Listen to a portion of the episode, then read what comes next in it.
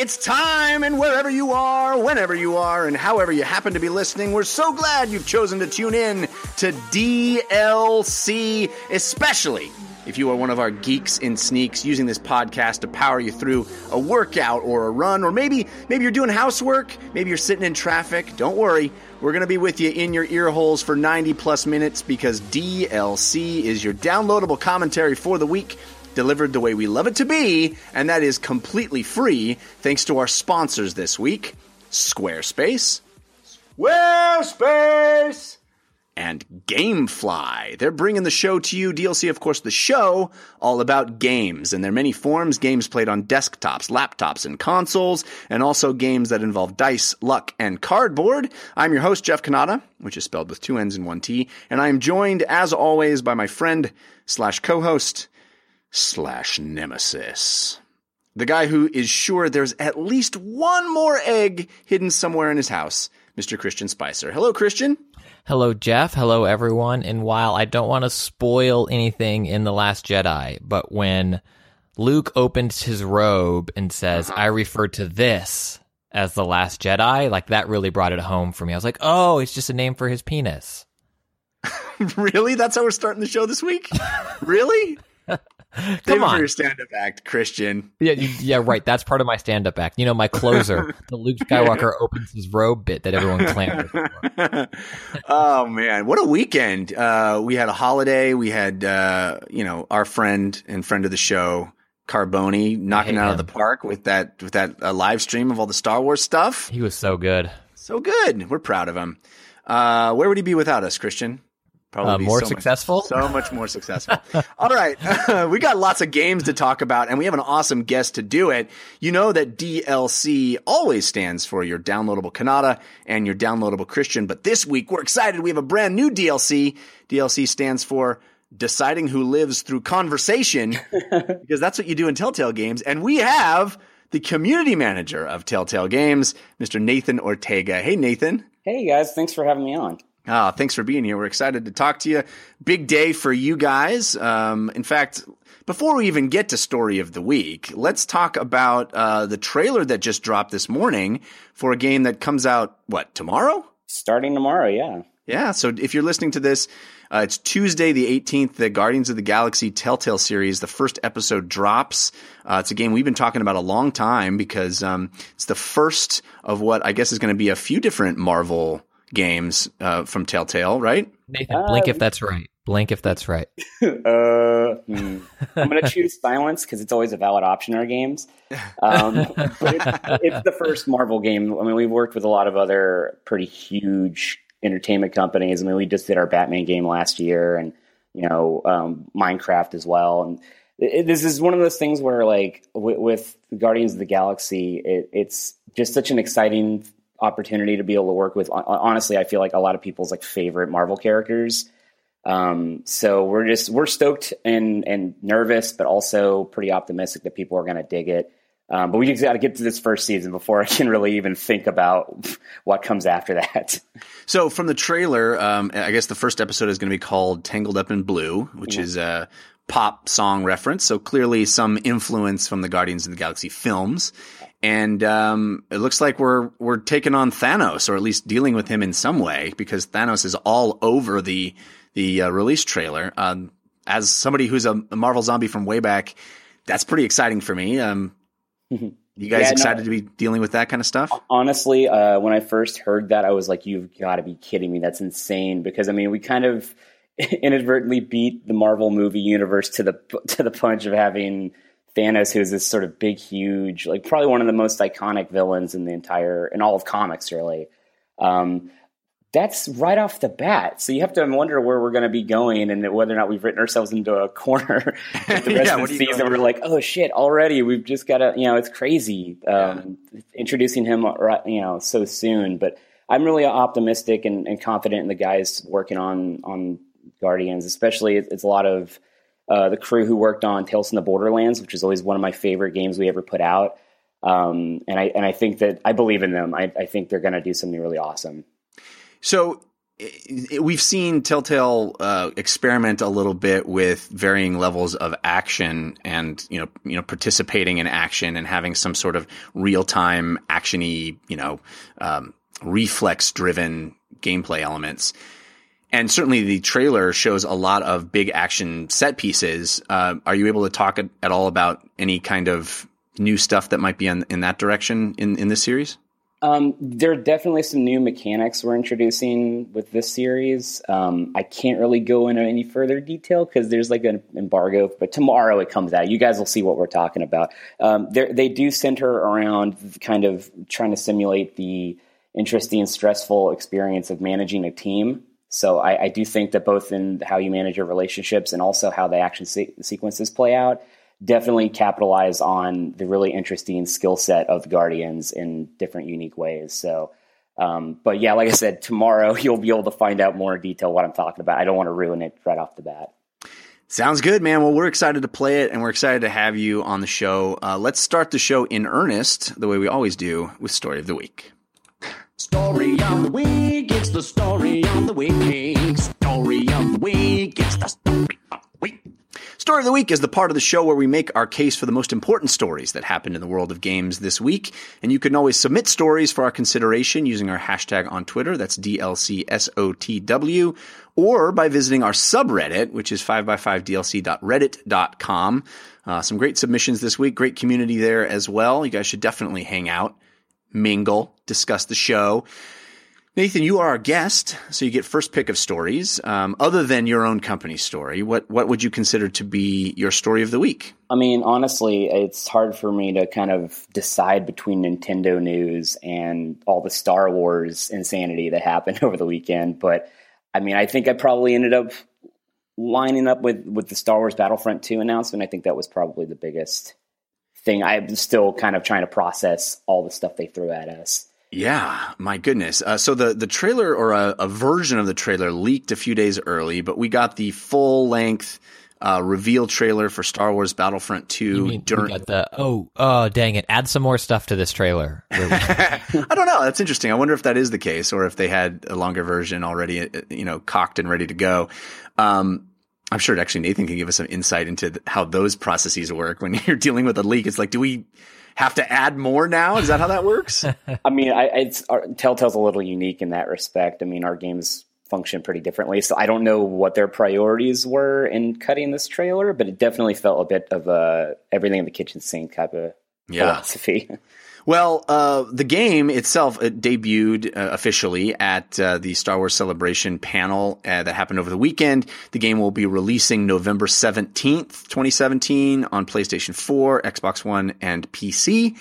It will, as we all, I think, hoped, or certainly I hoped, uh, it will encompass a full single player campaign. And the details of that c- campaign sound pretty interesting. You're playing a bad guy. You're playing a special forces Imperial Navy commander, uh, this female um, naval commander who is on Endor as the second Death Star explodes at the end of Return of the Jedi, looks up in the sky and sees it explode and goes, "Oh, well, what do we do now?" and uh, and it's that that path from the end of Jedi to the beginning of episode seven, or maybe not quite that way, but it's in that window. And uh, it's all about sort of, uh, you know, th- there's this line from the trailer where they say, uh, avenging our emperor. So, Nathan, how do you feel about playing as a, fascist about playing as the imperial side. Certainly, we've done that in lots of Star Wars games. There's dark side characters in lots of Star Wars games. But mm-hmm. um, do you think this is the this is the story that you wanted you were hoping for? I don't know what I was hoping for from Battlefront, honestly, from a narrative standpoint. But it definitely is an interesting. Uh, I hate to use the term bold choice, but. Uh, given the current political climate, I think it's going to be really interesting to see them have to navigate the murky waters of this and how it might pertain to modern issues. I, I just yeah. don't know what I don't know what to expect from this. Honestly, like I know this, the Star Wars universe can be as simplified or complex and, and morally ambiguous as the author. Uh, and, you know, whoever has the pen can sort of make it as interesting. I mean, I feel like I look back at uh, Knights of the Republic two and how heady and kind of philosophical that got. I think there's a lot of potential here. I just don't know. It just depends on what direction they go with this. Yeah, they straight up referred to the Rebel Alliance as terrorists in the in the press release. So it's like they're the view of the main character is that the rebels are terrorists, and that's that's loaded language. Certainly doesn't seem like they're backing away from you know those those overtones. Um, Christian, are you are you amped for this? How do you feel about about that storyline? So I'm going to make two bold and crazy predictions uh, outside of our uh, prediction show.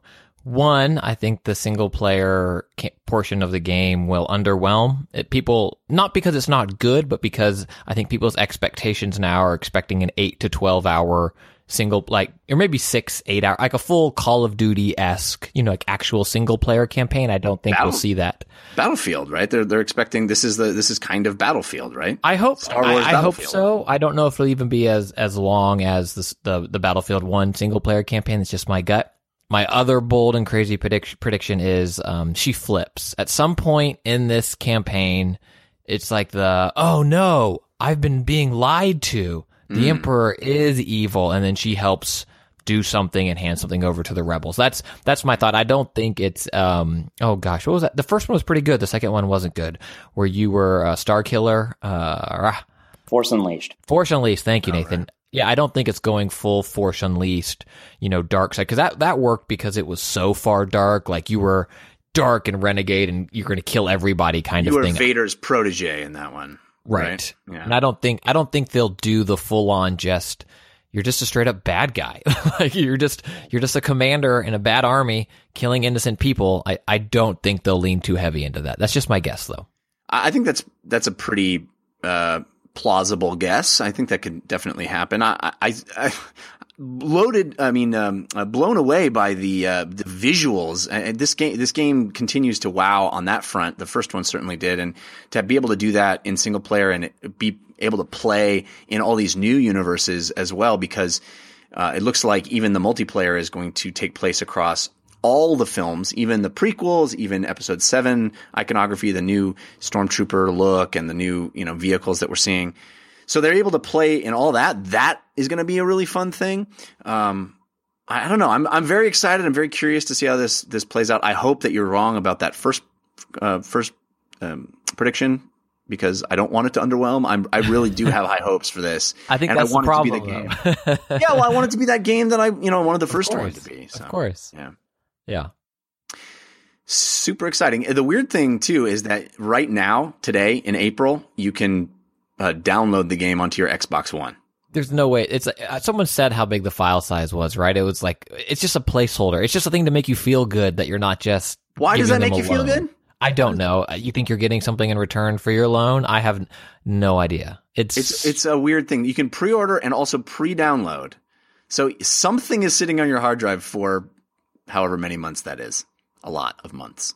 Yeah. Uh, anyway, very odd. Oh, Christian, what is your story of the week?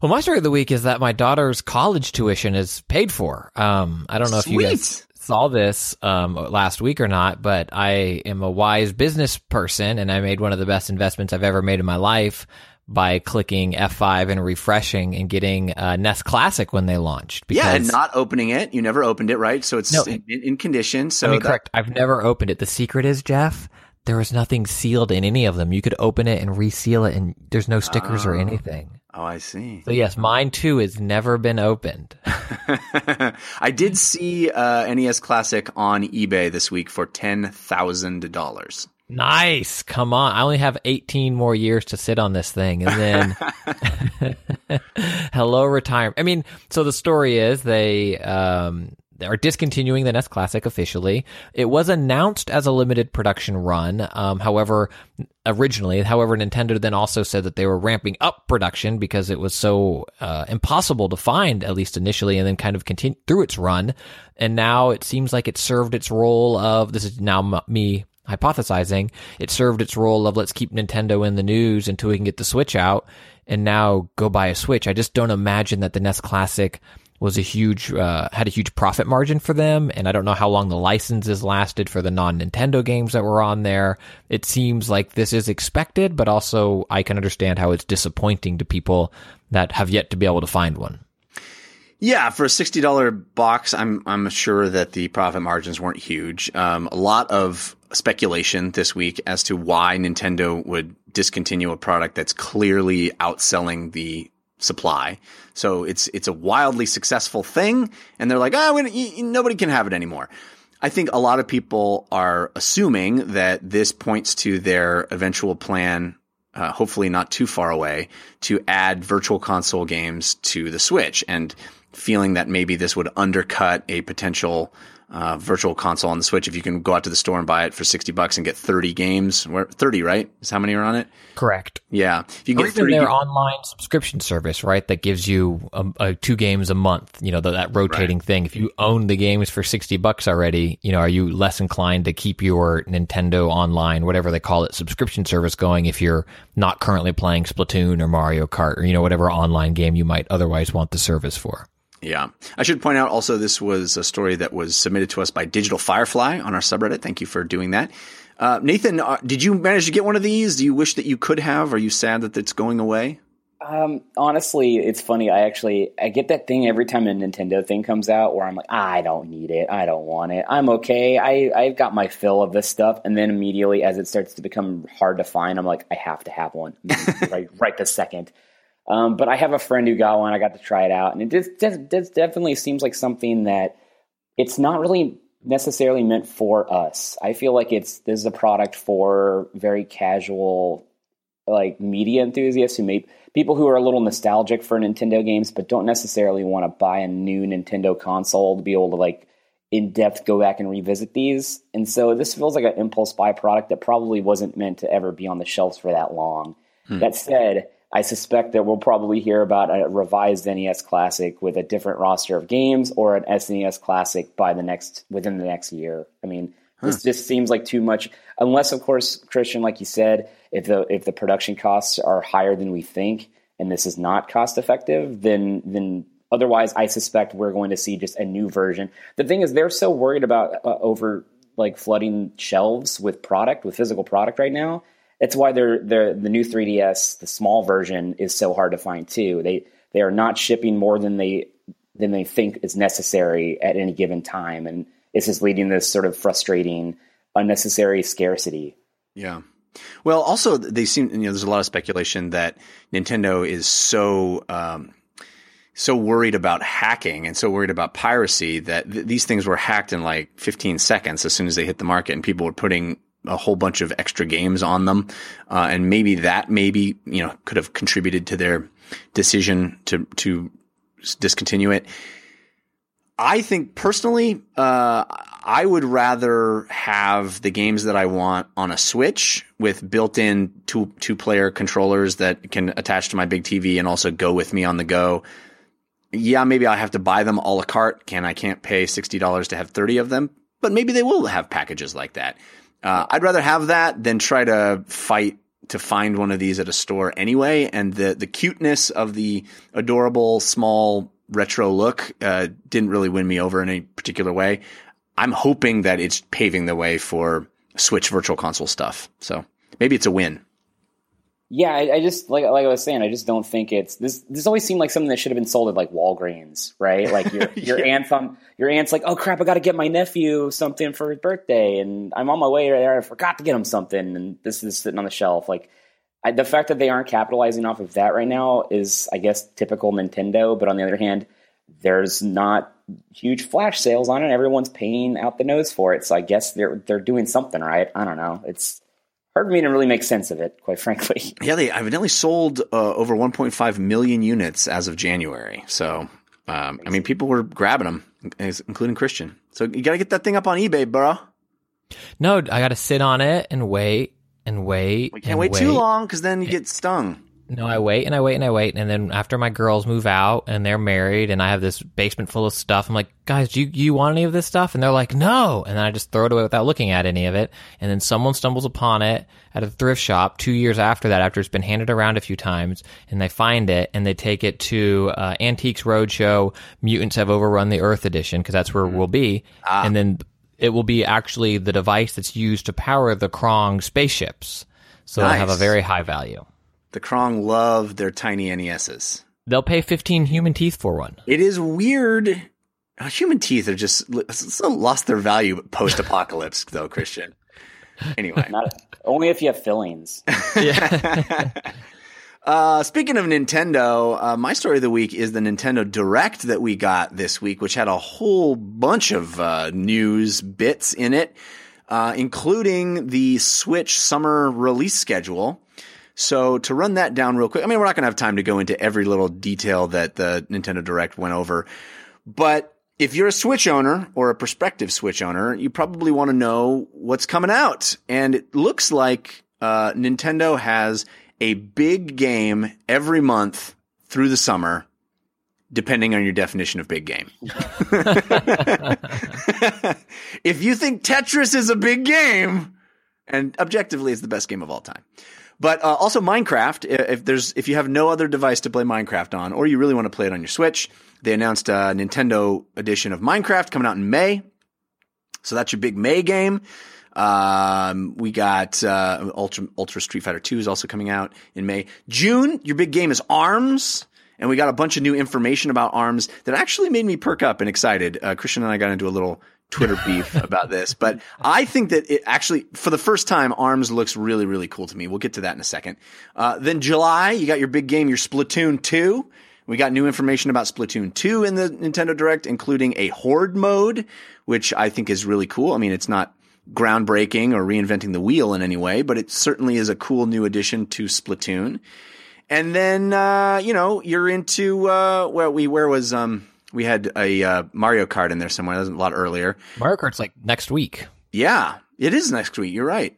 Uh, and then, uh, you know, you're, you're moving into fall and then I don't understand what else you need if you're a Switch owner. What do you? What else do you need? Uh, some other games that they announced, um, a, a, bunch of ports of stuff that's already out on other things, a um, bunch of role playing games like Tetris and Minecraft and Street Fighter 2. You mean the games you already mentioned as big games of the yeah. summer? You mean those ports that are already Data on other Stella, things? Sonic Mania, Sine Mora EX. Uh, if you guys don't get Puyo Puyo Tetris on this thing, you're missing out. That game is amazing. Really? Are you, you're not you're not being ironic? No, it's great. I actually it, it was in sort of like localization hell um, over here on PS4. Um, but it's really great, it, especially if you've ever played Puyo Pop ever. Like those games are are weirdly addictive, and the fact that they kind of mash up rule sets from both games in really interesting ways. It's it's really fun. I actually think people should check it out. Well, there's a demo out right now. You can ch- you can check out the demo, uh, and I'm certainly not one that will ever diss Puyo Puyo or Tetris. I think those are objectively the the best games ever made for a digital medium. Um, I just don't know if I need it on this, and I need another one, but I guess I do. Um, I'll have to check, check it out. It yeah, sure. I will. Um, so let's talk a little bit. I mean, also we got Payday 2 coming in the fall. We got Monopoly. Who's not excited about Monopoly? Boo. Boo is right. Uh, I Chris Kohler had a great tweet that I retweeted uh, after the direct. He said, um, "If you have time in your press conference to highlight Monopoly, you don't have enough games for your console." And I kind of think that's true. I mean, people like Monopoly and they're shooting at families, but woof, woof. Um, let's talk a little bit about this before I move on to the details about the big games. Uh, Christian, sounds like you don't think there's enough Switch stuff as a as a Switch owner. So. I was a guest on Aldrendo. Uh, how, how, does he mash it up? Aldrendo Power. Um, that came out this last Friday. Um, it's fun. It's all Nintendo show, so we got, we kind of got into this um, about it in general. And I think for the average owner, there there honestly is plenty. It's like when you get stuck on this show, or you you fall into you know the internet hype train and stuff like that. There's not enough because there's so many other games coming out. Like, oh, dude, you're not playing Call of Duty, you're missing out. Like legitimately for the average human being that has a life and isn't covering video games uh, for a living or trying to, there's plenty, right? I mean, there's still Zelda. Mario Kart's a big game. Splatoon's going to be a big game. There is plenty. But in terms of comparing the releases for this compared to Xbox One, PC, or PlayStation 4, yeah, it's anemic, right? Like there, there's not enough and there's not those big, huge, you know, splashy announcement games that are going to be selling millions and millions and millions and, and uh, getting everybody, you know, all the kids in the streets talking about them. That's where the lineup is lacking, in my opinion. What about them amiibos? You're you're all about those amiibos. There's there's a whole grip of amiibos coming at you. Are you gonna keep amiiboing, Christian? No, I've I've broken my amiibo addiction. Luckily, um, I'm sure I'll buy a few more, but I feel like their sculpts are getting a little better with some of the Zelda inspired amiibo. But because of that, and I think because, like Nathan said, you know, they they're trying to, or I forget, it was one of you, like the the kid or the family friendliness of it. They put all these extra supports on the amiibo that really just ruins. Like they'll have like Link in a cool, you know, jump airborne pose, and then I'll have five huge clear plastic blocks hold. It's like he translucent used the, uh, canes that he's wearing. it's like he, so he used the ice rune in uh, Breath of the Wild or whatever. Right. It, re- it really kills him for me. But um, that being said, yes, I, I am likely going to buy more.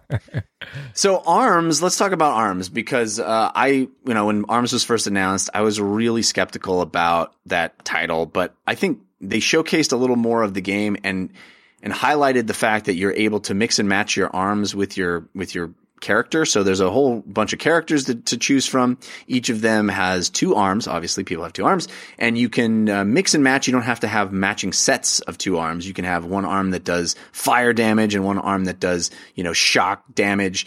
Uh, and then the type of arm that they are, like whether they're a noodle or a ribbon or whatever they are, uh, dragon face.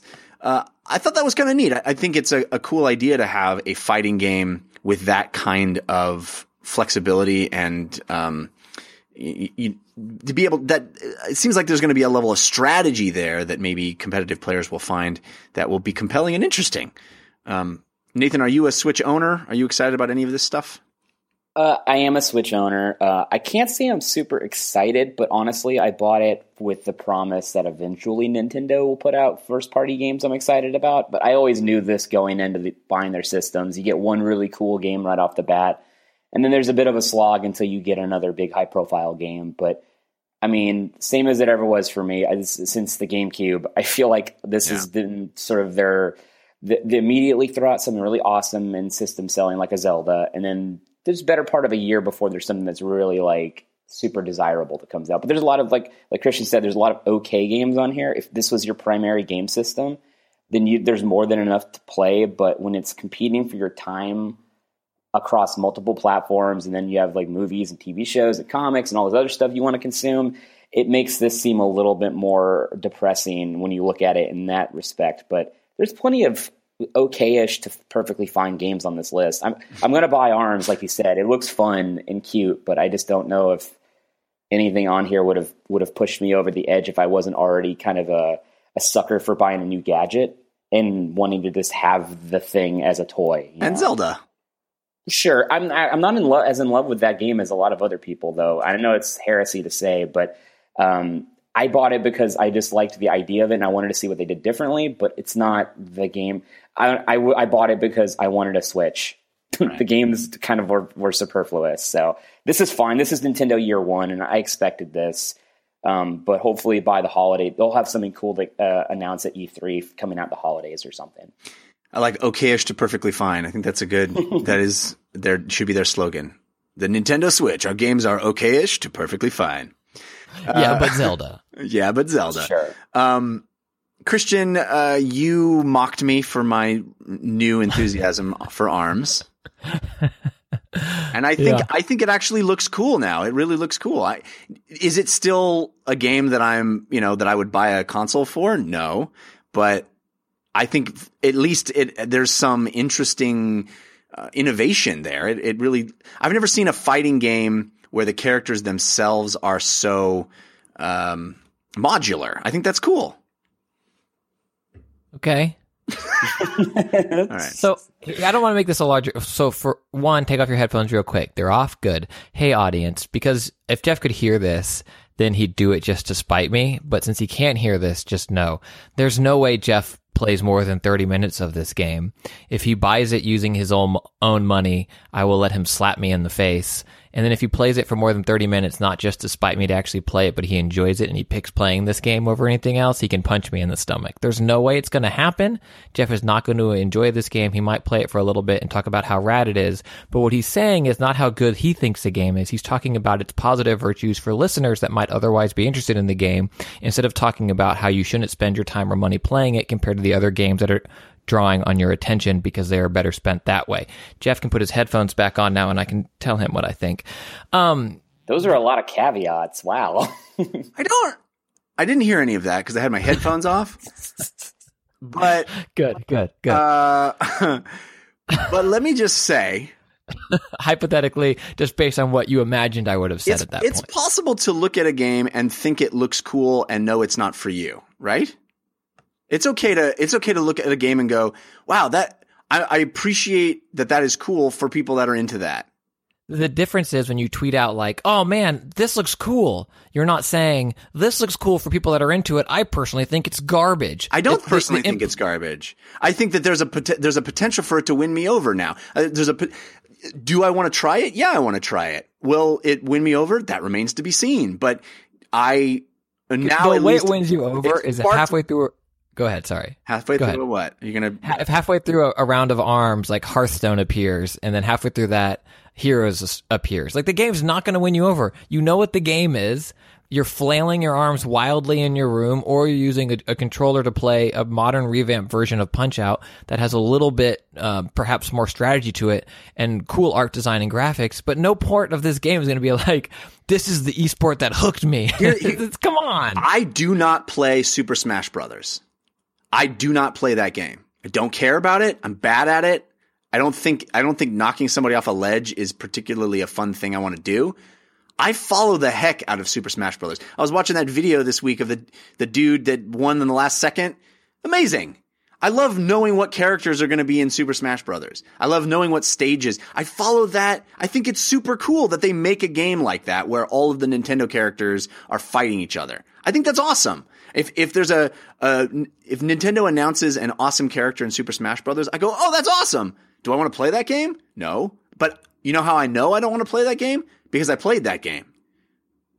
That's I'm a big proponent of try it. If you listen to my new stand up album, you know I encourage everyone to try it. yeah. Uh, I'm a big fan of podcasts where the hosts fight and they try to knock each other off a ledge. Now that's the game. I don't understand why we do this entire show standing on ledges. Weird. It was a weird decision. It was a weird decision at the start, but now we're into it and we're pot committed, and I don't know how to stop it. so I'll say this before I, I, I pitch to Nathan to get his, his, his take on it. I, I think Nathan's already left. He, he doesn't want to be part of this anymore.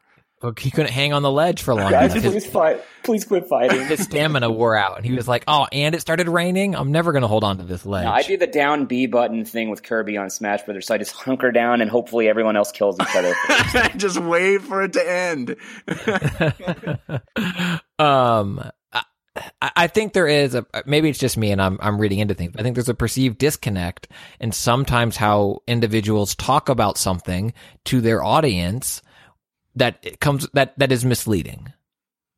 And I think there's a difference between being excited about like I, I think it's cool that more Overwatch characters are being added to Heroes of the Storm, but the way I would express that I would hope is never misleading people into saying I'm going to be spending time with Heroes of the Storm now. What? Why are you accusing me of misleading people? That's what. That's what. Irks I didn't. I generalized my statement before I made that last one. Oh, Can I, sweet. can I, can I, as a long-term listener, can I, can I, can I give a slightly different perspective? Please. No. Uh, I, I, okay. Well, it was nice knowing you guys. um, I will say that I listening to the show since I think when you guys first started. I do think that that um, Jeff, you tend to approach things from like a, I'm really excited about this as a concept and that it's out there for people who will like it. I never feel like you misrepresent your active enthusiasm rather than just an appreciation for something cool being out there for the in the world for people who will like it. I, I don't ever feel like I've been misled about how much you're actually going to want to play a game if you're just sort of like, oh, that's I'm stoked this exists on in concept, you know. Right. That's that's always been at least from my perspective. But Well, I what do appreciate that. Do you want to be a permanent co-host on my show? The- it's, is it the no the no Christians club? that Yes. We only allow one, and that's not the one in the room right now. yeah. Oh, That's uh, DLC stands for Don't Allow Christian. um, all right, moving on. I do want to mention also, um, despite all of our you know uh, tepid applause for for Switch, Switch is selling like gangbusters, guys. Uh, Fastest selling Nintendo console of all time. Of course, asterisk down at the bottom of the page, you realize um, Nintendo hasn't really ever been able to provide as many consoles as people want ever before. So, um, I guess that speaks more to their supply of these, uh, which is great. I mean, kudos to them for getting some into the channel and getting them out there. So, uh, looks like they sold, uh, 906,000 units in the United States in March, which is faster than any Nintendo console. It doesn't match the Xbox One or PlayStation 4 sales of their first month, but right in the wheelhouse, right in that same kind of uh, million area. Um, although PS4 sold two million. Um, the interesting tidbit, the reason I really bring this up is because a Breath of the Wild, excuse me, Breath of the Wild on Wii sold 460,000 units on Wii U, and on Switch sold 925,000 units. So if you remember from mere moments ago when I sold when I said uh, Switch sold 906,000 units, more units of Breath of the Wild have sold for Switch than there are Switches. Oh yeah, I can believe that- that. Got to keep that collector's edition boxed, and then you play the regular edition. I guess. There, hey, I worked in games retail for the better part of a decade. I knew people who would buy a game for a system they didn't own yet, and just sort of have it in their room and look at it and be like, one day the thing that you that can play you will be mine. so I suspect that's a part, uh, that's a factor here. That's amazing. I love it. I love it. Uh, I guess. I guess that's that's the case. Um, I I thought maybe it was because people bought one to lick and one to own. anyway, all right. Let's move on. Uh, we got lots of good games to talk about as well. Uh, I do want to thank our sponsor. Squarespace. You've heard me talk about Squarespace. If you listen to this show, you know it is the best way to start any kind of website or online presence. And if you're looking to make your next move, make your next move with Squarespace because Squarespace provides the ability to create beautiful websites, get unique domain names, and create something that is really your own online and that looks great and is easy to create. You start with beautiful, award winning designer templates, and then you start messing with it. You start moving stuff around, and it's all so easy. You don't have to know HTML. You, all you have to do is just drag and drop stuff, just uh, play, really. And all of their tools are free to play with. You can jump onto squarespace.com. Go to squarespace.com slash DLC and uh, start making a website. Start seeing if the website that you imagine for your next step, your next move, uh, is is uh, easy to make. You'll find that you can create exactly what's in your head so quickly, so easily, and you don't have to put down any kind of credit card. There's not going to be any auto charge. All you got to do is go to squarespace.com/dlc, start playing, and create the website. And then once you've got it how you like it, you will be able to buy it at that point, not before, which I think is is a big deal. You'll also get award-winning 24/7 customer service. you can get um, a, a wide range of of people there to help you to assist you at any any time. And if you want to go ahead and buy your service and you use our promo code, which is Jeff sent me, all one word, J E F F S E N T M E, you'll get 10% off. And if you buy a year, you get a free domain name. That's pretty good. So make your next move with Squarespace. Show that they that you appreciate that they support our show by going to squarespace.com slash DLC and using our promo code Jeff sent me. Ooh, what you playing this week? Or tell us. Ooh, what you playing this week? Or tell us on the playlist. Oh, playlist. My favorite, my favorite place. Uh, been playing a lot of stuff this week. Nathan, what have you been playing? Um, looks like Persona 5 is on your list. Oh yes, lots of Persona Five.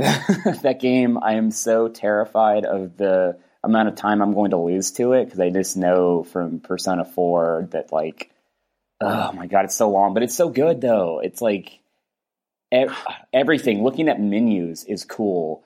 Like running around dungeons is cool. Going and hanging out with people in high school is cool. Buying things out of a vending machine, everything about it is just cool. I can't stop looking at stuff in that game. I want to love it. I want to love it as much as you do. I just, I just haven't. I find myself with time to, to devote to gaming and, uh, I have Persona 5 in my PS4 and I go, Time to play arms. yeah, time to play. All. If only Arms was out right now. Well, and that's the thing about what I mean. I think that, that sort of touches on what you guys were talking about earlier. Is just that the amount of time that you have to dedicate to one game makes things like Persona 5 hard a hard proposition for a lot of people. Um, when you're Yeah. wanting to be kind of up on what's going on in the games community, it's hard to be like, I'm going to play this 120 hour game that probably will take eight to 10 hours to even get started. You know, it's not the easiest proposition, but like, I just can't, from as a awful, unrepentant uh, otaku, I can't help it. Persona is just so stylish and cool. I, I know I'm probably going to quit midway through, like I do with other JRPGs, but I'm enjoying the ride so far. And it seems like, you know, when, when usually when you hear a game is 120 hours, it's like, well, if you do all the side quests and stuff. But Persona 5 really seems like, nope, that's how long it's going to take. The previous one was about 80 ish hours, I believe. Uh, me just mainlining the, the main quest instead of doing all the ancillary stuff. So it's just, it's a, it's a beast. So, Christian, last week you chastised me for not loving it as much as you. And yet, I don't see Persona 5 on your playlist this week.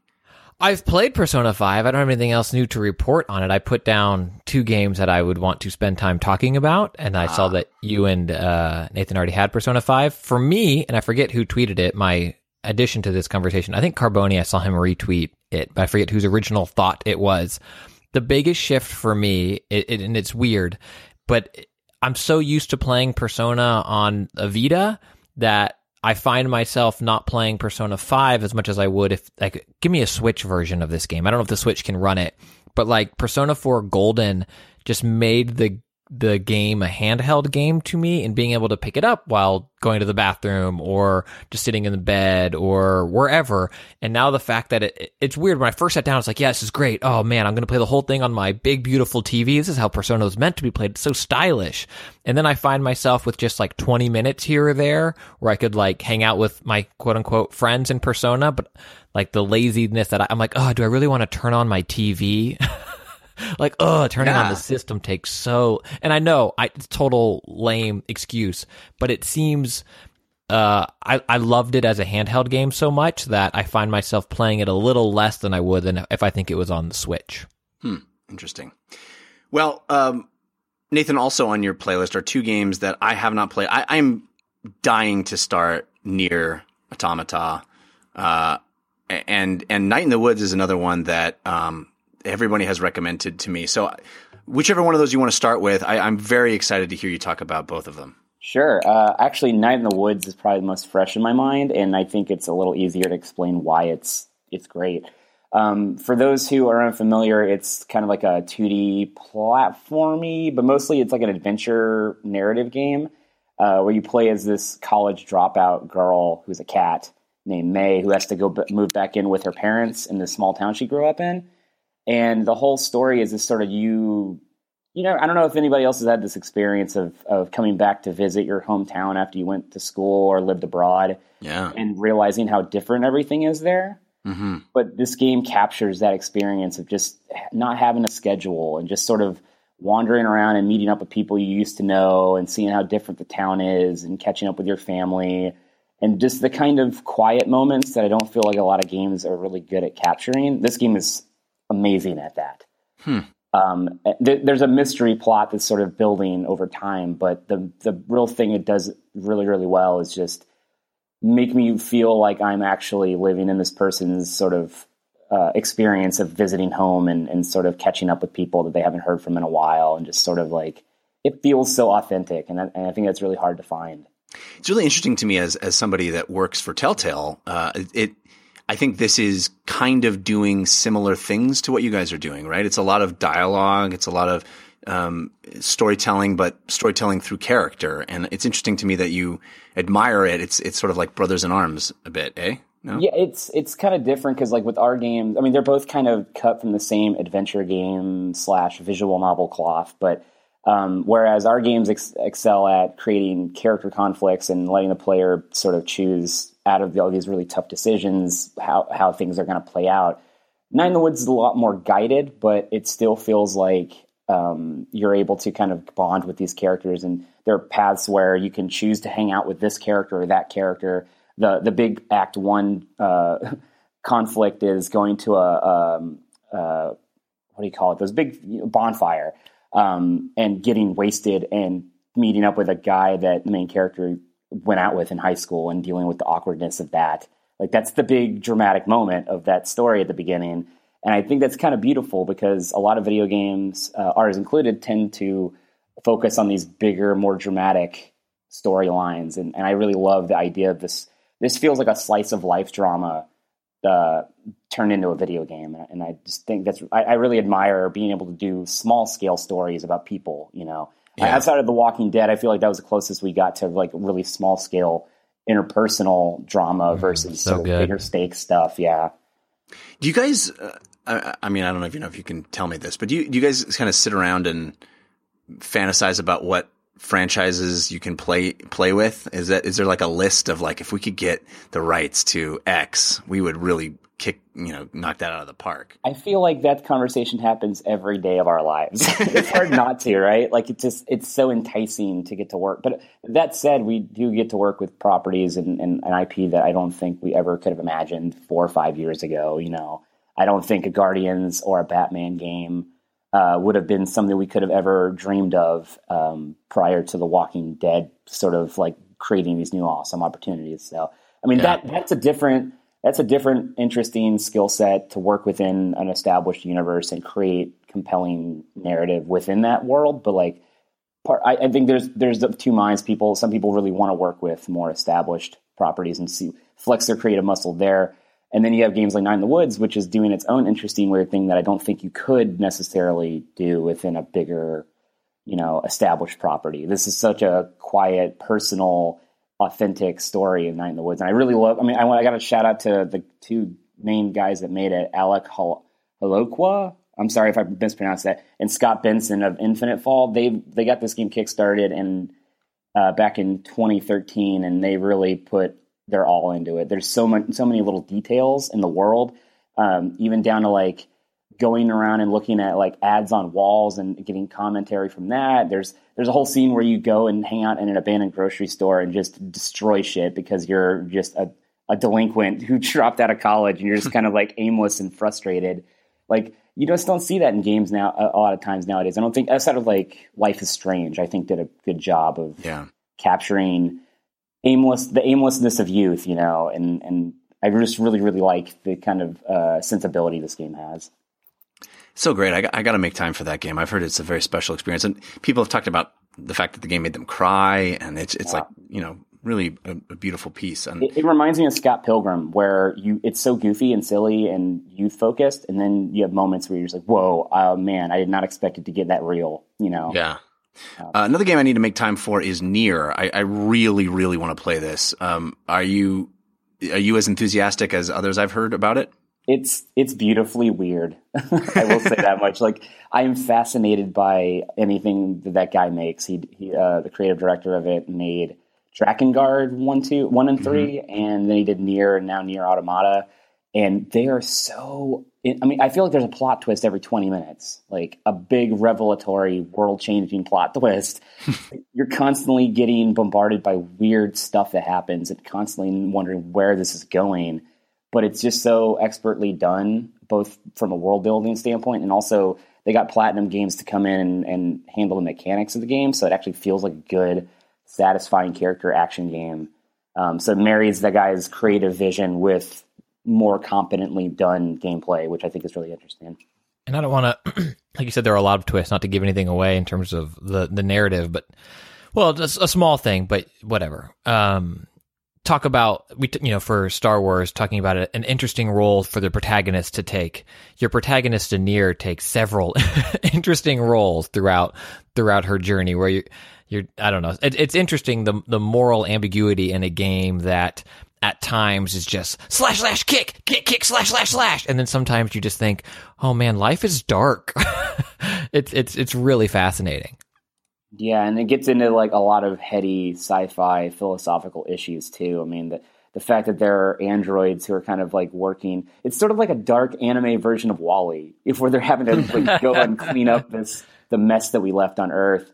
But then it starts getting into like the the philosophical underpinnings of like having AI and whether or not it's actually life worth respecting, and do these people do these creatures have rights at that point, and just the the it get it's it's like part WALL-E, part uh, Westworld, and all anime crazy, but in a really interesting, sincere way. I, I really respect how when things get serious, they don't pull punches. They don't go, uh huh, isn't this crazy? They're like, no, let's talk about this for a second, and then we'll get back to the crazy. And it's on PC now, Jeff. I don't know how expensive it is, but I know uh, I I'm definitely PC. tempted to get it on PC. I've heard it has some weird issues on PC and that haven't been patched, but I'm maybe maybe they have been patched by now. I don't know. Yeah, I've heard some of the stuff. I think some of the stuff is like the cutscenes are still locked at 30, but everything else you can kind of get going. I know I it those wasn't weird resolution things that. yeah, that the smoothest of launches for them, but Yeah. yeah.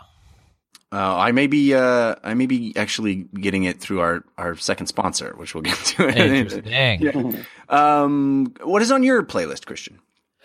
Overwatch Uprising, the new Mm-hmm. PVE campaign uh, that that is uh, I'm mostly just uh, yeah, I don't know what to call it. Event um Map, thing, yeah, map um half an hour of content.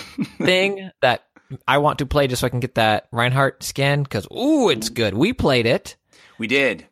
Um, I I really enjoy it. It's a it's a simple, you know, um, for against the environment campaign or event map where you disarm some nodes and then escort a payload to a certain place and then defeat four enemies. And there are, I think, in, for me in in it, there are two main tough kind of choke points.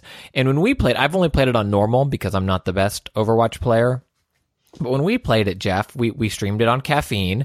When we played, and you were making, you were the the snide commenter. Uh, the whole, like, oh, I guess I'll go back to playing Heroes, a game that requires strategy and uh, whatever, Oh, I was just yanking your chain, man, because You- I was you- playing Roadhog. What? No, was Yep, yep, yep, yep, yep, yep. Um, but I think to your credit, you were playing Mercy, and we played, and we all, uh, we played with JP as well, and then one random. We had a really good team. Like again, we're playing on normal, so not the crazy, uh, super intense difficulty or anything like that, but. We played well together. You were a good mercy. You knew your role, and you were making jokes like, "I don't know what I'm doing. I don't know what's happening." You're not supposed to know what's happening. You're supposed to know who needs help, and you're supposed to give them help. Well, I just supposed to what I buff was them when you hoping can buff for. them. I hadn't played. I mean, I kind of fell out of Overwatch. You know, I played it a little bit, and it's just again an example of what we talked about before. I admire that game. I think it's an amazing game, and I love following following the developments of Overwatch, the new heroes, etc. I understand that I am not a first person shooter multiplayer guy. It's just I'm not going to put in the time to get good, and um, I kind of had fallen off of, of active playing of it for a long time. So I never even played the Halloween like PVE content. So I had these high hopes that they were actually kind of moving toward some sort of narrative campaign esque, like in small chunks, which I guess they're kind of doing, but it That's really what we all want, though. it Yeah, didn't feel like that. no, I mean it's definitely one map and uh, just just one thing, and you run it over and over and over again, and it you know becomes uh, repetitive very quickly. But I even maybe, even the first time you run it, it's not like you're getting these big story beats. It's not like, I mean, I guess you kind of are if you really pay attention, but you don't know. get the story beat in the animated sequence in the beginning, and then you'll get some dialogue that just it further adds characterization to these characters that for most of the people playing they know and love. You know, uh, the web comics and then the dialogue and the intro introduction animations for each of the characters, and it continues to build the world that way. I agree with you though that I, I it's it's hard because that's not the game they sold us, right? When Overwatch came out, it was just this multiplayer game. You know, very simple with these really cool, colorful characters that has a feeling of personality, but at the end of the day, it's just a, a heroes based first person shooter uh, multiplayer game.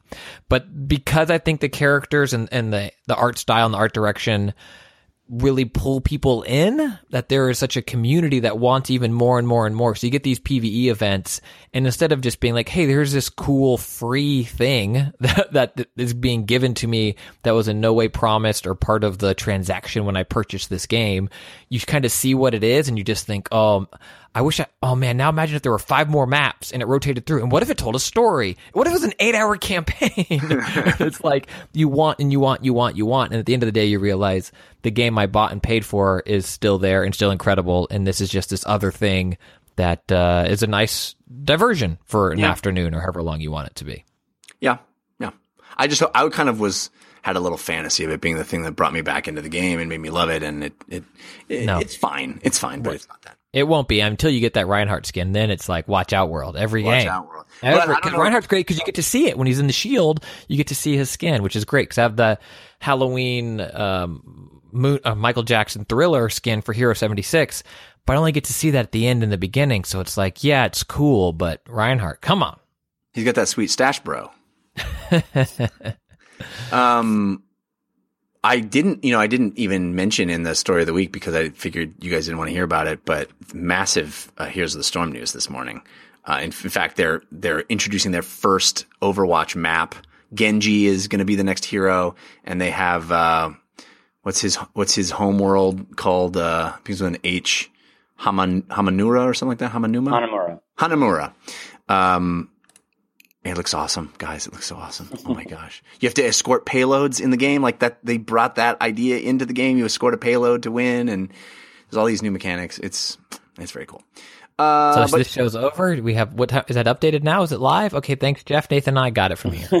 no, I wish it's, it's in the, it's in the PTR right now. You can play it in the beta. Uh, but you want to talk about Zelda. You've been playing more Zelda. I yeah, I mean, so I I really love and appreciate. This is the you know whatever uh love and appreciate what Zelda's doing. I just can't shake, and this is on me. This is me. I I feel like I keep playing it wrong. I look at other people and the hours they've put in, and then I see like their little stats and all their things they have. And I have none of those things. I haven't defeated a single beast yet. I've gone after a couple of them, and then I get to the area, and I it doesn't You seem like I can into flames or whatever. yeah, it doesn't seem like I can get there. And then I'll go and cook for, you know, four hours or whatever it is to try to get everything ready. And then people are like, oh, well, you- I can't believe you don't have this armor yet. And I'm like, where? Well, you get it from the, the I'm making stuff up, the, the, the Teehee village. And you got to talk to Ralph over on the Baja Swamp. And I pull up my map. I don't even have the Baja. I don't know where the Baja Swamp is. Like, I First thing you do is you got to do towers, baby. You got to do towers and you got to do shrines. And and just as you're doing towers and shrines, you just like go where your curiosity takes you. And, and that's all I'm doing. well, then you're doing it right. I, I guess I'm having the the problem that I run into, and this is me and how I'm conditioned as a gamer, is like I I then like you'll get a hint about something else, and I'm like, oh, that does sound cool. I'm gonna go do that, and then I get there and like the enemies are too tough, or the environment is just killing me, or Don't draining. go do a thing. Don't do it. don't do anything on purpose in Zelda. Just do what what is over the horizon. What do you what catches your eye? Try that, and and don't set out to do anything. that's my and that's, that's, my how I've been playing it. I just feel like I'm, which is fine. Again, it's my condition of like, and I talked about this years ago on Weekend Confirmed about, you know, wanting to beat a game or make progress in a game where I guess I'm making progress by, you know, completing shrines.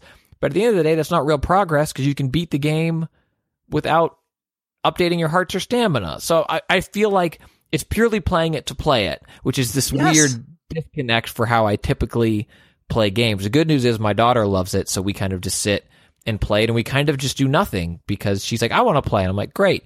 And then, and then she goes and wanders for a little bit and I, I, I try to help out. I just like the more I play it, I, I think I'm just coming to more and more terms that I, I don't think I'll ever beat it, which kind of makes me sad because The biggest gift that Nintendo has given to all of us is not putting out any other worthwhile games on their system. it's literally just leave it on that. Just press press any button three times to get back into Zelda and keep playing it. And that's it's it's it's just gonna be there. It's your constant friend. And the fact that it's like I literally have it plugged in next to my bed so that when I go to bed, it's like, oh, put in a about forty five minutes of Zelda action. It's just it's it's more like um it's a sipping tea is what it is. And that's how I play it until I, I see um, people online or my Twitter feed that had, had do these cool things, and I'm like, I want to. It's, No, it's, you're, so it's you're never I'm gonna do cool things, Christian. You're not you're not you're not gonna do cool things. I, I've accepted I'm that. frustrated. I've watched people do very cool things in that game. I'm not gonna do cool things. I'm gonna I'm not gonna do cool things. Yeah, it's it's really hard, man. So I feel like I'm maybe bouncing. And also, this is the last admission I have to make. Eh, Maybe this makes me the devil, but if it was five dollars and it would mark every shrine on my map, I probably would have paid that by now. and that's that's You are the sad, but I probably would have. I probably would have bought like the that's EA special about the game. card. Yeah. Uh, Nathan, I want to know why you don't why you haven't drunk the Kool Aid on this one. Why why what is um what are your issues with Zelda? really it's just the my my my current schedule uh, makes it really hard to dive into any long term. I don't know. I say that having just said I love Persona, Right. I'm a 20 hour game, but like I just feel like it. ta- I spend so much time uh, in that open world trying to get to the cool thing I want to see, and I don't enjoy the trek to it as much as I would like.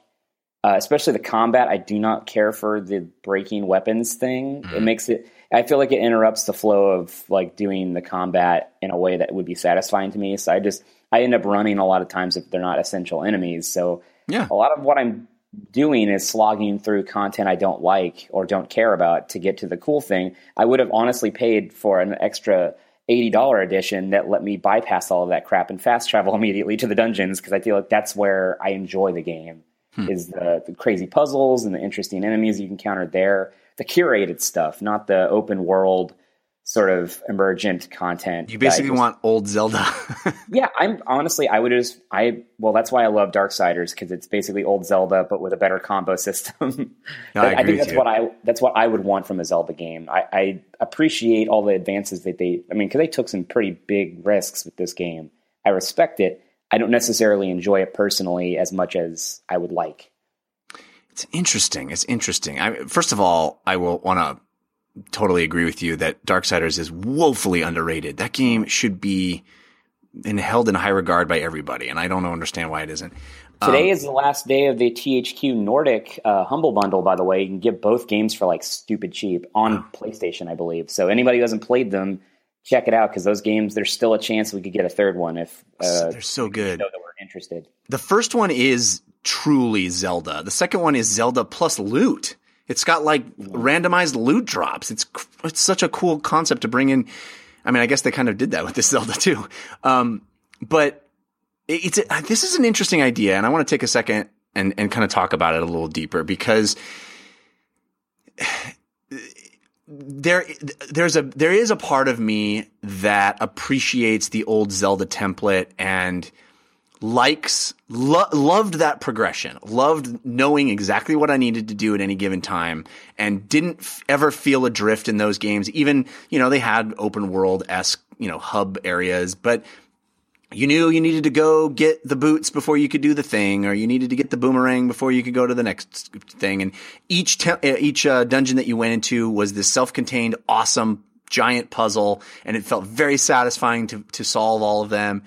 And I guess you know we've gotten what a half half dozen dozen of those games, and they're out there and they're not going away. You could go you know play them on your DS or whatever, but and the and I too totally appreciate the crazy innovation that they brought to bear on this and the way Zelda has morphed into this thing that I think is going to affect video games in general forever. Like this game is doing stuff that is important. But I I also am not ravenously digesting this Zelda like I did with uh, A Link Between Worlds. Like that game, I played it all the time, every day until I finished it because it was this progression that kept me going. And exactly what I kind of was talking about with Christian is the way I play this game is I don't set out to do anything. I just pick it up and I go where I go, and usually I find something interesting along the way, and I end up doing cool stuff. And God help me if I don't remember to save and I die. That's the heartbreak of all heartbreaks. I just the one thing about this game is you have to save all the time. Save because you could die at any moment, um, which I did the other day, and I uh, lost like two hours of game time. It was so ridiculous. Um, but I I really am playing this game in a different kind of way, and it's I don't know if it's a better way. I really am struggling to determine whether or not that's better. And I mean, it sounds like Nathan, you've determined it's not better. What what is your stance? Well, it's just not for me. I, honestly, I don't think there's anything wrong. It's, it always reminds me of when people talk about like the Oscar nominees, um, where I'm like, okay, well, I can appreciate this film. I understand its technical merits. I understand why it's important.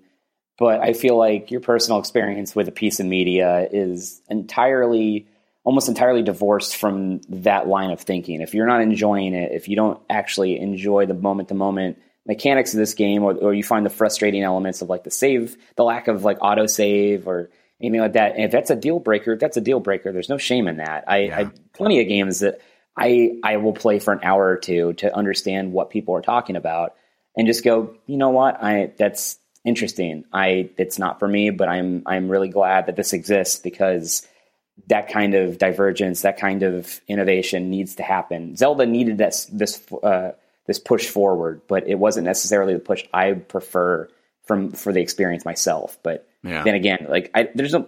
I think people just get so emotionally worked up about this stuff, both positively and negatively. You know, the, people get tired of hearing the hype, quote unquote, and just are way harder on it and say, "Oh, without a doubt, it's not that great." I don't know what people are talking about. Mm-hmm. They're just as foolish as the people who are just saying it's the perfect game and all video games forever are changed forever and ever. Like, I don't know if that's. It's too early to say that. I, I, I don't. I think nobody said that about about uh, like the Elder Scrolls games, but they clearly have been probably and will probably end up being a bigger impact on game design for years to come compared to this. We don't know yet. Well, So, it certainly seems the Elder Scrolls games did influence this. You know, it, it's very Okay. there. There, there's DNA of Elder Scrolls in this Zelda, so I Yeah. can't imagine that that didn't have some effect. yeah. Um, Christian, you want to weigh in on this at all? It's it's it's it i think it is me and and maybe we are of you know cut from the same cloth it's just i i i oscillate between loving it and just wandering and exploring and finding something back to this is meaningless like oh great i found another whatever they're called Korok seed who cares? Like, oh, it expands my inventory, but you don't need that. Like, I think because the the way that the game is open and you can do anything almost any way, doing the things along the way bec- become meaningless because you're not actually uh quote unquote achieving something. So I personally have found joy in the shrines because I like those puzzles. It's kind of like a you know a, portal level where the the joy is in solving it, not necessarily getting the orb at the end that allows me to expand my hearts. I think I actually might be sitting on 12 orbs right now because I'm just who cares like at the end of the day. Like oh maybe I can bulk up my endurance a little bit, but I have so many potions that help me climb anyway that it, I don't need any of that. So there's this weird disconnect for me where this game isn't scratching the same progression itch the way um, other other either narrative based games or even more open games like Infamous Second Son, let's say, which I saw on my Facebook feed as from three years ago when I did a sweet behind the back explosion of two helicopters, where like as you unlocked your powers, there was a reason for it because it, it was again more along the lines of traditional Zelda. Now I have quick run, I can get up to this thing that I couldn't get to before. Let's go have fun with that. So I'm of two minds. I love watching the videos of, of people solving puzzles and cre- you know using metal weapons to create an electricity bridge to do this thing. Like I love all of that stuff, but kind of the find your fun part of it isn't as much for me. I'm more on your side, I think. All right, well let's uh, let's move on now. I do want to thank our second sponsor. Uh, this is a new sponsor, in fact, uh, GameFly. And GameFly, Christian, you have been using GameFly for years now, right? To to basically do this show. Yeah, GameFly, I don't know uh, how you guys get through game releases, but GameFly is, has been a, a lifesaver. I, I vary my subscription up to, I think the most I've ever done is four games at once, and then I keep it at a baseline of two. And it, it it's, I mean, it, it's kind of, I'm not even doing an ad. I'm just saying I really enjoy the service. I, I live in Los Angeles. I get good turnaround on games. I'm able to save money. I'm literally able to keep up with games for this show because of it. And I don't know another way that works. You know, if you're if you're trying to buy and rent all of your games without without it, like I, I, it's a crutch for me in a big big way. Yeah, you, you save money and you play more games, which is, I think, what we all are trying to do. If, you know, you want to play everything, but you can't afford everything, Gamefly is the online rental service that lets you play, basically play everything. Uh, they have over 9,000 titles to choose from. You can try even if you want to buy games, you can try them before you buy them, which is also a nice thing. And you never have to worry about late fees because there's no late fees. There's not like, well, you, you keep the game as long as you want to play it, play it until you finish it, or just you know keep keep on keeping on. Uh, and also, you can cancel anytime. There's no none of those services which is so annoying where they get you and then they don't want to let go of you. Uh, GameFly makes it easy to pop in and pop out. And they offer movie rentals now too. So if you want to, you know, oscillate between playing games and watching movies, GameFly has your back. Plus, because you listen to our show, we're going to hook you up with a premium 30-day free trial. All you got to do is go to gamefly.com slash DLC. It's very important. And they're all capital here. I'm not sure if it, you need to do them all capital, but gamefly.com slash DLC. And then you can get a free 30 day trial with two games or movies, your choice, at a time. Uh, that's the only way you can get that offer is by going to gamefly.com slash DLC. Try it out. Try it for three, for free for 30 days, get two games and, um, be able to play more by paying less. That's pretty good.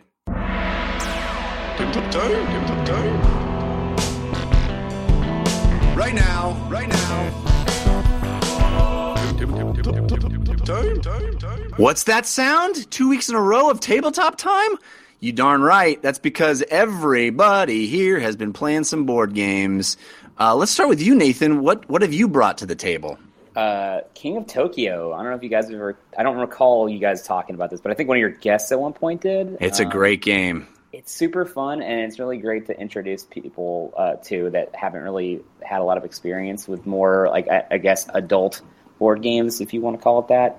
Um, they're just it's super fun. It's super simple to pick up the rules, but there is still a lot of like strategy and kind of head games uh, to exploit within that game. And al- also, I'm a sucker for um, giant monster stuff, so it kind of scratches a lot of itches for me.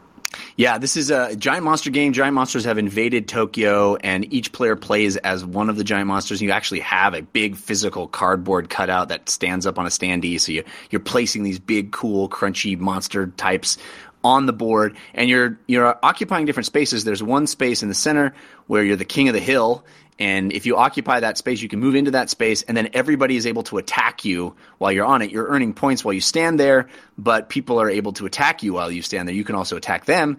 Um, but it's sort of this risk reward of how long do you stay in the center and risk everybody's ire uh, and try to gain those points before jumping off the center and letting somebody else jump on. Uh, and, and it's it's really cool because if someone attacks you and you decide to leave, they have to take that spot. So attacking you is also a little bit of a risk reward. Um, it, it's a brilliant game. There's a sequel called King of New York, which adds some new mechanics like tanks and stuff.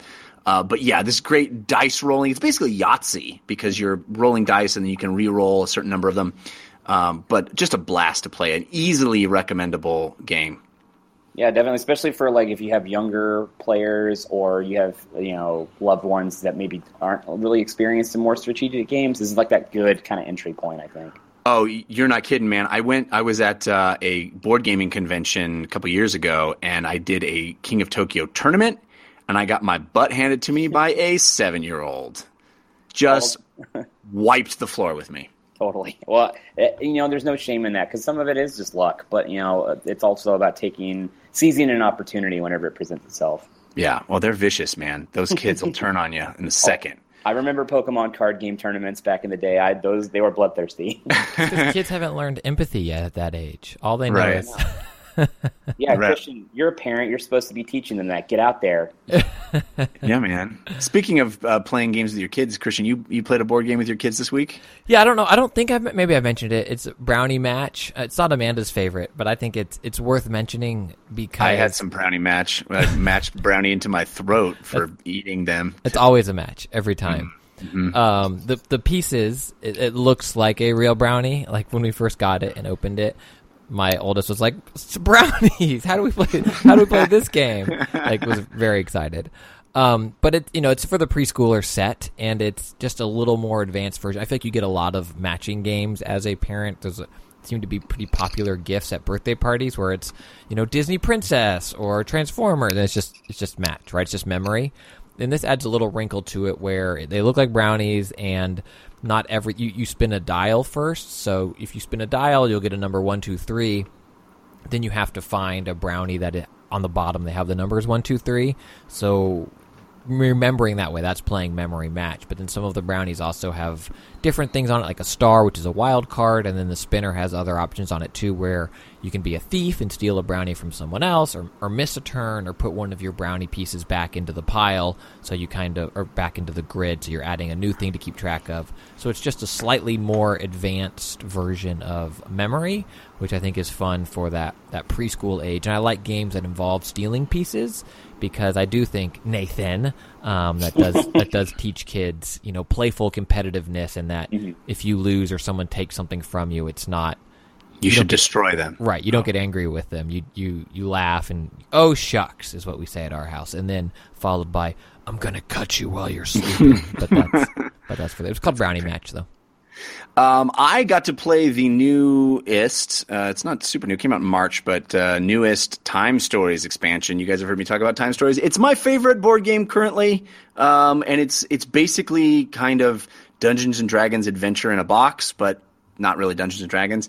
Um, it's just it's a it's an adventure in a box where you don't need to have a dungeon master, and that is a really uh attractive thing for my game group. I have DM'd a lot of stuff, but it's fun to have the game take you on a journey.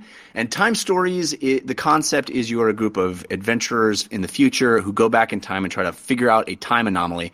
Kind of like Quantum Leap, you're leaping into these receptacles and playing as these characters that were there at that time, but you're trying to figure out what this time anomaly is. There's puzzles, there's story beats, you're going to these locations trying to figure out stuff.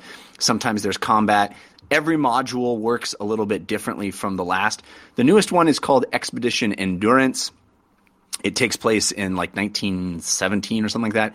Real world uh, uh, a ship that was trying to cross the Antarctic, and uh, everybody died in the real world. But you go back and you uh, you try to figure out what's going on, and they add some fun fictional elements, some supernatural stuff that happens that I won't reveal. But uh, I think this is my second favorite of all of them. I've played every expansion uh, uh, after the base game one, the, the very first one. This is my favorite. It is really clever. They managed to figure out some new, wonderful ways to trick you and surprise you.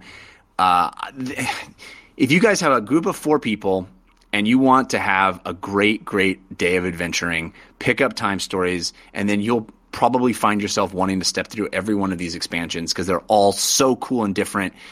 The varying levels of awesome. You know, it's hard. They're all good, but some of them are really, really good. This is one of the really, really good ones. Expedition Endurance.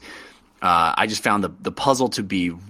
There aren't. There isn't like a big, like crunchy mind puzzle like in some of them where you're really trying to figure it out. But the whole structure of this story is a puzzle, and some really fun stuff happens. It's it's it's a great great adventure. Expedition Endurance. All right. Um, in fact, oh, I was going to say uh, my daily show, my daily gaming show on Anchor, which is called Newest, Latest, Best. Uh, you can find that at anchor.fm slash NLB. I'm going to do a spoiler discussion for, for this game. So um, stay tuned for that this, this week. Um, it's going to be a fun one, I think. It's finally get to be able to talk about these games without going, it's good. I can't tell you why it's good, but it's good. Because these games are, you play it once and you're done. It's a start to finish story. So it can be spoiled. So I'm going to do a spoiler discussion for people that have played it or are not interested in playing it. On a scale kinda- arms to arms, where would you rank this game? Uh, definitely arms. Would never have expected. All right, let's uh, move on now. Let's uh, get to a little bit uh, quick question time. Ooh, quick questions. You know that we are in the middle of our fun quick question giveaway. We're giving away codes for Out of the Park baseball that have been provided for us. Last week, four lucky listeners got codes uh, for that game. Four more this week. In fact, we have enough to do a third week. So keep those quick questions coming. You can send them to dlcfeedback at gmail.com or post them in the sticky thread on our subreddit, 5x5dlc.reddit.com. Uh, out, out of the park baseball is baseball simulator, really award winning series. Uh, really, really cool game. So four people this week are getting those because they sent us these quick questions. This one, quick question comes from Wretched Radio. He said, uh, "Did you guys read or collect gaming magazines back when they were actually a thing? If so, which ones? And do you miss them?" Nathan. Uh, yes, actually, I was a big fan of PlayStation Magazine back in the mid '90s. Yeah. Um, they were. I can't really say that they were like the go-to game magazine typically, but man, I love their cover art. They always hired comic book and like anime influenced uh, illustrators to do really really cool um, custom artwork per month, whatever their cover issue is. I always remember there's a Resident Evil 2 one that I always stuck in my mind. It was like this really dynamic uh, cover of like Leon with his back up against the wall and zombies are busting through, and it was like super detailed and just man, it made me go, oh wow, I am actually super interested in Resident Evil all of a sudden. That's awesome. Um, I remember that magazine. That that was one of the first ones that started doing uh, demo discs, right? yeah, I believe so. Yeah. Yeah, man. Those are the days. Uh, Christian, how about you? Uh, gaming mags? Yeah, I love Nintendo Power probably first and foremost, and then I was more of an EGM guy. Um, I- EGM. I, would mess with GamePro, but I always found their characters to be, even as a kid, a little eye rolly. Um, so I, I was more on Team EGM than GamePro between the two. They were both, you know, very sticky. EGM, I feel like, well, GamePro maybe this is how I remember them a little sillier. EGM was a little more like extreme, like they kind of leaned that way. And Yeah. that- that's kind of how I was as a kid. I remember GamePro had the had the rating system where it was like the little man who would stand on the chair if he was super excited about a game. and uh, EGM, yeah, I had I kicked myself for getting rid of my subscri- or my collection of EGM magazines. The or that's redundant. EGMs. Um, I don't know. Monthly is the last letter. Sorry. Anyway, uh, the, I think Street Fighter Two was really the thing that got me into EGM because they were like the place. Like every month there was more Street Fighter Two news that was breaking in EGM. They knew where their bread was buttered. But the first magazine that I ever fell in love with was Computer Gaming World, and I still have my collection of Computer Gaming World magazines. I have a lot of them actually here in my house in Los Angeles, and it's so rad to look back at those old games and those old ads for games. Uh, and I, I mean, that was the game, that was the magazine that inspired me to actually become a, a writer. Uh, when I was 14, I got my first job as a computer game reviewer uh, for the newspaper, and it was because I'd read that and wanted to be Scorpia. This person named Scorpia was like the coolest reviewer in, in computer gaming world. I never knew what ever happened to Scorpio or if Scorpia was multiple people or just one person, or what that was all about. But man, I still have all those magazines, and they're great. I smell a Kickstarter documentary coming. there you go. Gotta love Whoops. the classic days of um, game journalists having weird handles, like Yeah. Sushi Gamer X or whatever. yeah, or the quartermaster or whatever. Yeah. Well, Jeff and I are actually the same person. I don't know if you know that. That's why we do this show remotely. It's just one person named Steve is my name. My real name Yeah, is it's Steve. it's a very small ledge that we're both that only one person has room to stand on. So Which is why we never talk over each other because we're the same person. The DLC basically is just evidence of me- severe mental illness, is what you're saying. if that wasn't already obvious, I don't know how we could make it more obvious. Um, all right, quick question. This comes from Prengek P. Uh, he says, uh, "Do you guys like multiple game endings? Most of the time, I find seeing them a chore, like Batman: Arkham Knights, where you have to 100% the game in order to see the quote true ending, or Undertale, where you have to perform several playthroughs." What do you think, Nathan? Man, uh, typically I not the biggest fan, just because I feel like a lot of them end up like even even going back to like Chrono Trigger, a lot of those endings felt very not that interesting and sort of like cobbled together quickly, just so that they can say that we have this many endings. That Yeah. said, the Nier games have insane next level bonkers endings that really utilize the fact that they're not canonical in really clever ways. So I'm like, I think it just depends on how creative they get with it. Right.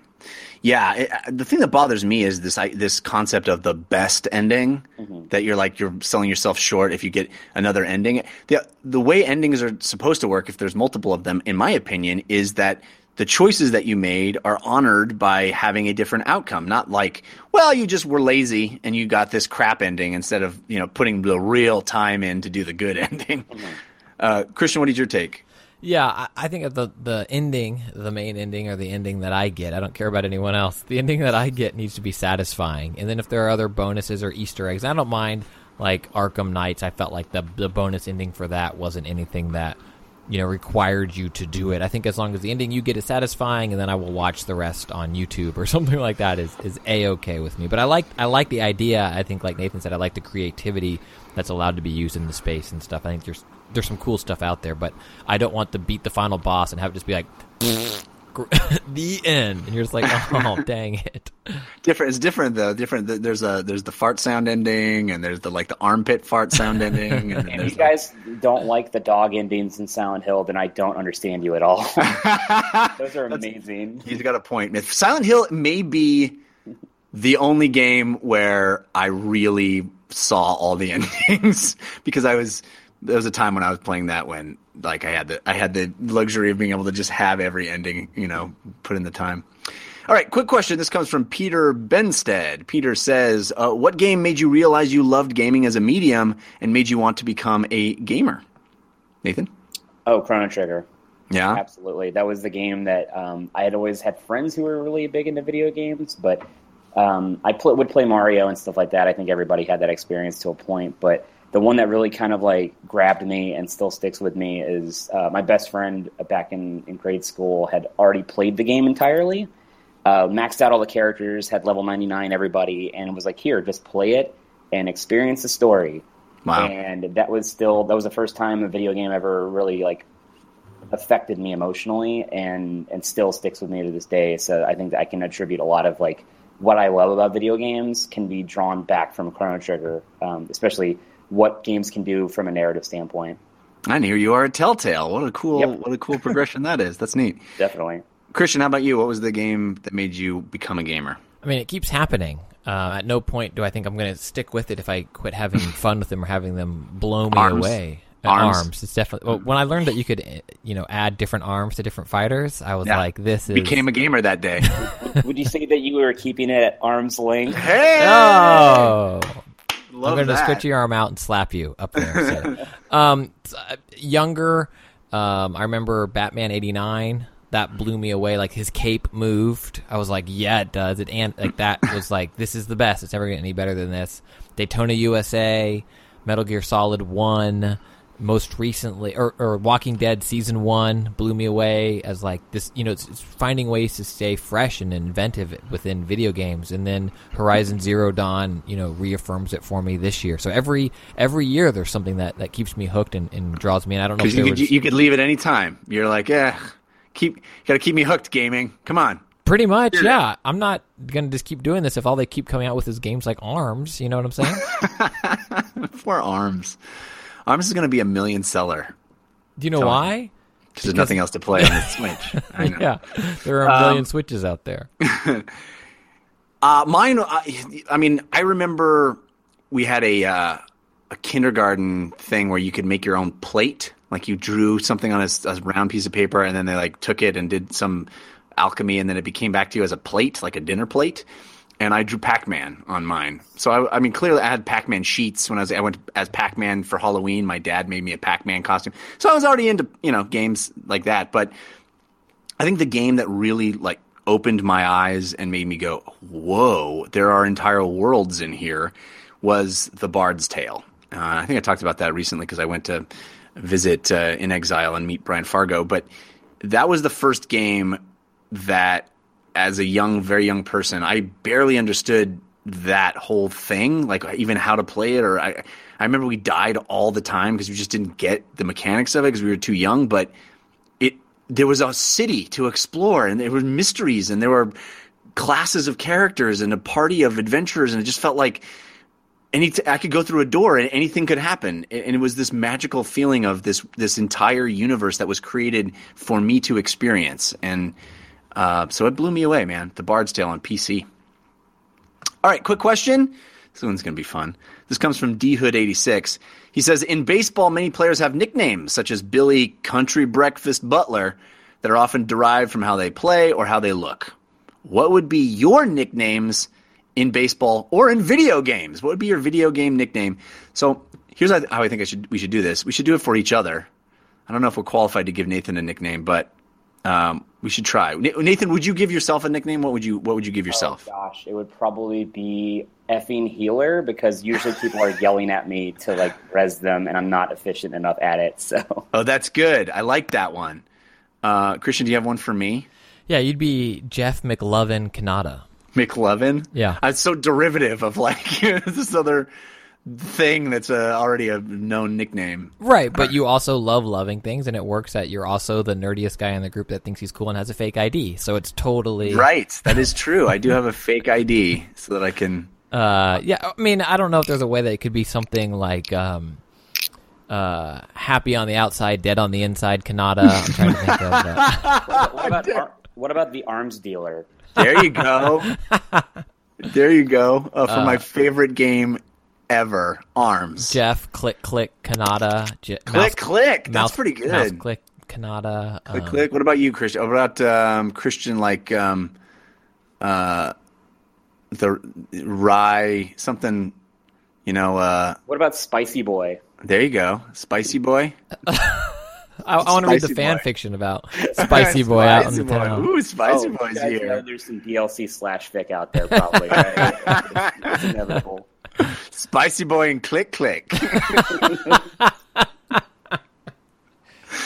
oh boy! Uh, all right, so thank you. The four of those uh, are getting codes to Out of the Park Baseball. You guys are awesome. Keep sending those in. We have one more week of codes to be able to give away, and uh, you know you can send in questions even not if you don't want a code.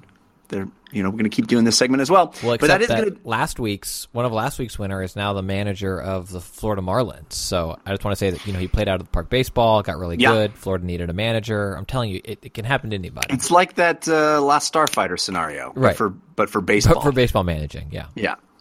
Uh, that is going to do it for this episode of DLC. We do have a parting gift coming up, so definitely stay around for that. But Nathan Ortega, thank you so much for being with us. We really appreciate it. Yeah, thanks for having me. Uh, where can people keep up with your stuff online? Uh, I'm actually mostly on Twitter, so uh, at and the name is ridiculous, but I am a horrible otaku again. Uh, it's K E N J I S A L K. I'm on Twitter all the time, talking about all sorts of stuff, Telltale stuff. Um, Was it Kenji Solik? Is that what it is? Salk. Yeah, it's it's a name I've had for like the past 15 years. It's basically my best friend from high school who got me into Chrono Trigger, and then my favorite scientist, Jonas Salk. Oh, So I I think was we like- know your baseball nickname. It's Kenji Salk. right, right. But then also, you know, I'm not Japanese, so it's kind of weird.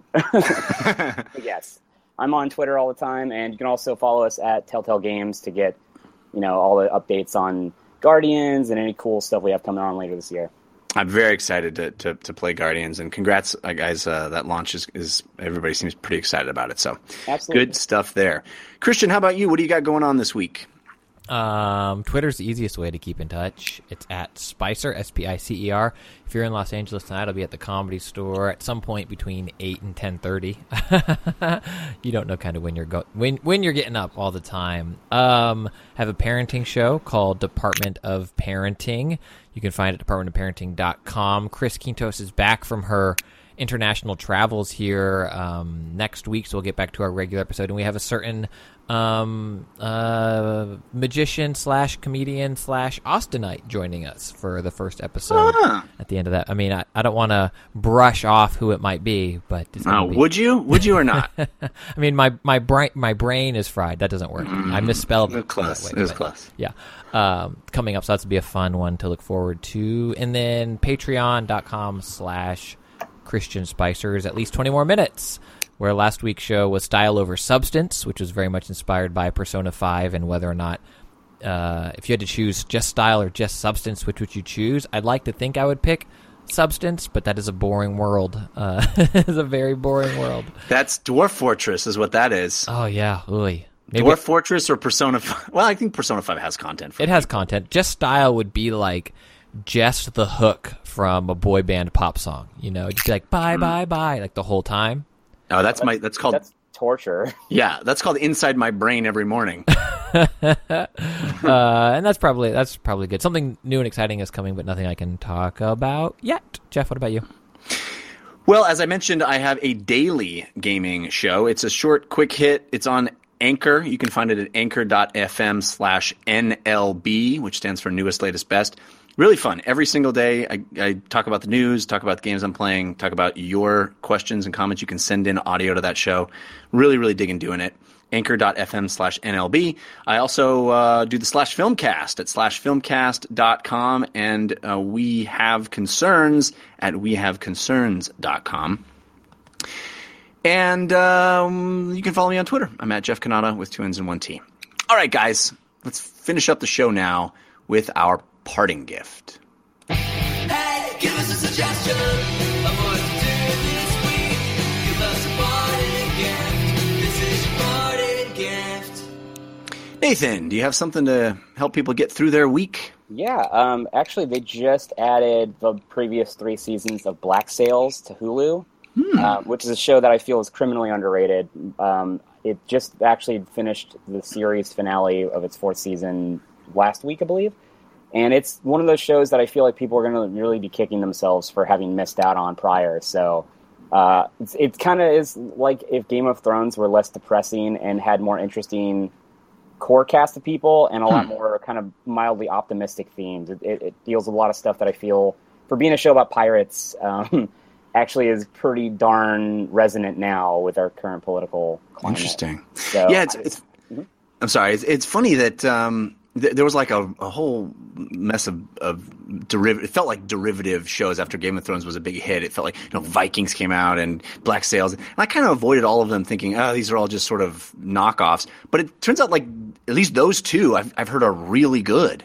Yeah, it's. I think it's just by nature of it being on Starz that people kind of ignored it. Um, Yeah. But now that it's on a streaming service like Hulu, I highly recommend checking it out. Um, it's an actual pirate themed story that feels very like sophisticated and but doesn't feel nihilistic or bleak like Game of Thrones typically does. Very cool. So that's Black Sails, and it is available on Hulu. Christian, how about you? You got a uh, a, uh parting gift? to find a find a workout buddy if you can. Uh, you know, geeks and sneaks or whatever. And my folks were in town, so Amanda and I were able to go uh, to an exercise class together. What a treat! I miss I I go to a, a gym regularly, so I have my my gym friends. But I like if you have like a regular friend, a, an outside the gym friend that can also become a gym friend. It's the best. It helps keep you motivated, gets you there, and then when you're you're both walking around later like super sore. You just keep. It's so funny. It, Yeah. you like keep finding ways to have the other person do a squat. I dropped my keys. Can you grab those? Amanda was real sore, and it's like the girls would be like, "Pick me up," and I'd be like, "I think mom wants to give you a hug." so if you can find it, I think it you know makes working out easier and, and more fun. So find a bud. You and I were a workout buddy one time. You you brought me over to that uh, CrossFit cult that you're a part of. I you you did you you, uh, you were very sore the next day. I was very sore the next day. I'd love to be your workout buddy. I think we'd have fun being workout It's too far. It's too bad we live uh, impossibly far from one another. I know we need teleporters. Yeah. If only there was a way to like Skype. No, that would not be No. fun. Okay. Uh, your camera's in the wrong. Move your camera, Jeff. Move. Oh man. Um, Easter just happened. Speaking and- of working out, Yeah, yeah. I'm gonna give you a reason. Yeah, this is we did this in the wrong order. Uh, this is the reason retroactively to work out. Um, I love Easter candies, specifically Cadbury cream eggs. I kind of love the fact that Cadbury like doesn't put them out except for this part of the time of the year. It makes them feel special. I love Cadbury cream eggs. I've been petitioning for years to get a dark chocolate Cadbury cream egg because I think that would own. I don't know why they don't do it, but guys, the greatest thing ever happened, and it's only for a limited time. And since Easter's over, you can probably get these a discount now. I walked into the store, and it like the waves parted, and a light shone from the heavens, and sitting there on this on the uh, on the shelf was Cadbury cream egg cookies Whoa. a chocolate covered cr- crunchy cookie that has Cadbury cream egg like gooey ooey gooey goodness in it. And I bought them on a whim, brought them home, and they are even more delicious than I could have possibly imagined. Uh, I downed that entire box in sitting, and now I have, need a workout buddy. But oh my god, if you guys get a chance, these things they're limited time only. They're only for this time of year. If you get a chance, you got to try them. They're if you like Cadbury cream eggs like I do, uh, these things are amazing. So I just posted in the chat. They make dark chocolate minis. Cadbury cream egg minis, really? Mm-hmm. I've never seen. I don't know what they are, but it's, oh, maybe it's different. Maybe it doesn't have the cream filling with the crisp. Well, that's the whole sugar. point. Never mind. Sorry, I thought I found it. I was so excited for you. Yeah, Edit this out of the podcast so I don't look stupider than I already look. Sure, I'll definitely do that. uh, all right, that's going to do it for this episode of DLC. Thanks again for, to Nathan Ortega and Christian Spicer. Uh, thanks to all the folks in our chat room. You guys are awesome for hanging out with us in real time. Uh, and thanks to all of you that download the show. We appreciate you listening. We also appreciate you passing along the goodness that you find here to others. If you can recommend this to a friend, that really is the only way we spread the word about the show. That and your kind reviews on your platform of choice. So if you are uh, you are delighted by what you hear, or you know at least not annoyed, give us a good review. It really does help. And we will be back next week with more gaming goodness. Until then, think about what you put out into the world. Make it a better place.